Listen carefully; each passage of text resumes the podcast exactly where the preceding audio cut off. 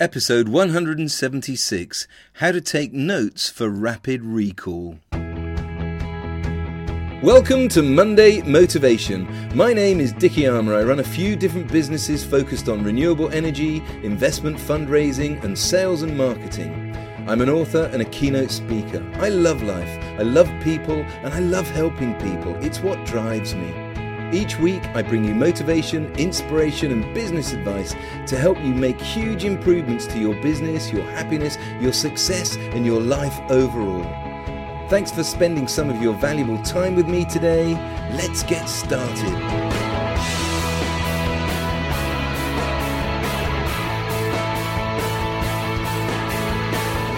Jim Kwik is the master of memory recall, and in this episode, I'm going to share with you some of Jim's ideas for taking notes. He talks about a forgetting curve. We've all heard about the learning curve, how long it takes to learn something, but I'd never heard of the forgetting curve before. Jim says we tend to lose any new information that we hear. 80% of what we hear, we forget within 48 hours. You listen to a podcast, you read a book, you go to an event or a conference, and you might learn something really important, but a day or two later, most of it will be gone. But there's a way to take notes to help you with that retention so that you can flatten the forgetting curve. And it starts with taking action, actually choosing to write and make notes. There are, in fact, lots of tried and tested methods for taking notes, but I'm about to share with you one of Jim Kwik's favourite, and he thinks the best and most effective method, and it is so simple. It's very easy to learn, and yet it's really powerful. So please hear this. You will want to take notes today as you listen.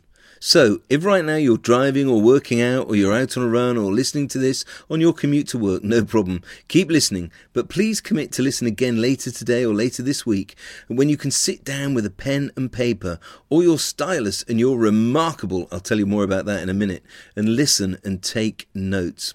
And in fact, Jim Kwik's got me thinking, I think we should take notes way more often. I'm certainly going to be taking a lot more notes as I listen to podcasts in the future.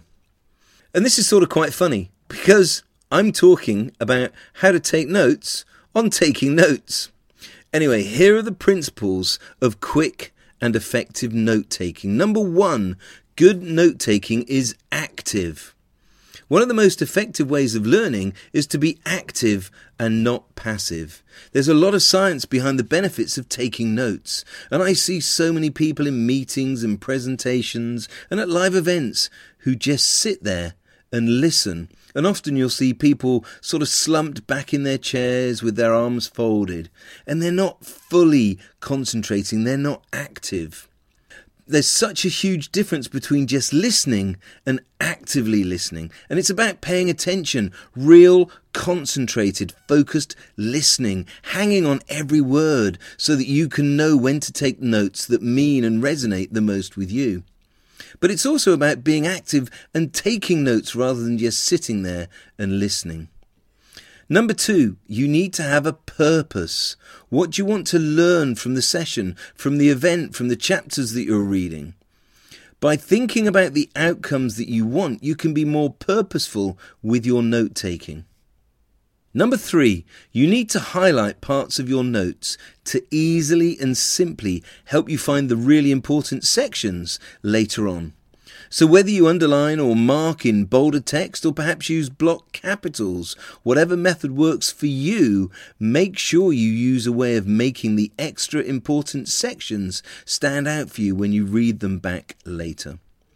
And number four, make sure you don't just scribble your notes. Make sure that they're organized to make them easier to find the bits that you want later on, and try and make them as neat as possible. Now, when I say scribble, the odd doodle is actually fine, and in fact, doodling is better than fine. I'll explain the power of doodling in a minute. And number five, use your own words when making notes. Don't write them out verbatim. They did a study on the best ways of taking notes. The worst way was not to take any notes at all. And the second worst way was to write out the notes verbatim, word for word. It's much easier for you to remember if you make notes using your own words, your own language, rather than doing it verbatim. And number six, have a system which uses abbreviations and symbols and perhaps acronyms which make sense to you. It can be tricky to keep up when you're taking notes, and so using abbreviations can really help. A question that Jim Kwik gets all the time is should you write out your notes on a computer or mobile device using a keyboard, or should you use a pen and a notebook? Jim's view is that handwriting is way more effective for rapid recall than typing notes on a device. And in fact, research by Princeton University in America proves that note takers who use a pen and paper to take notes by hand are much better at retaining the information. As I mentioned earlier, I'm really excited. I took the leap late last year and I bought the next version of Remarkable, which launched in August 2020. Remarkable is a next generation paper tablet which comes with a really nice stylus pen and it feels like you're actually writing in a paper notebook. I was seriously blown away with how good it felt when I tried it for the first time. And the wonderful thing about the Remarkable is I now have all of my notes on one device, in one place. I used to have loads of pieces of paper on which I made notes, and I used to write my list of six each evening on those pieces of paper. Have a listen to episode 13, Bookend Your Day, where I talk about Ivy Lee's system of list of six. It's brilliant, and I highly recommend you listen and implement that system every day from now on. I also used to use a notebook, but I'd always spend ages trying to find the section in the notebook, trying to find the notes which I was looking for, especially if it had been a few weeks or months since I'd taken those notes. Have a listen to episode 34, Keep a Journal, where I talk about writing notes in a journal. And as I said, I'm now using my Remarkable instead of individual journals. The team at Remarkable did some research back in 2018 to support their original tablet product launch. The research found that paper doesn't only just feel good, it shows that writing by hand in some ways is superior when it comes to learning, creativity, and productivity. The research suggested five things which were really good about taking notes and especially by hand. Number one, it increases your focus. Number two, it helps you to understand and process more information. Number three, it improves your memory. Number four, you've got to embrace the doodle.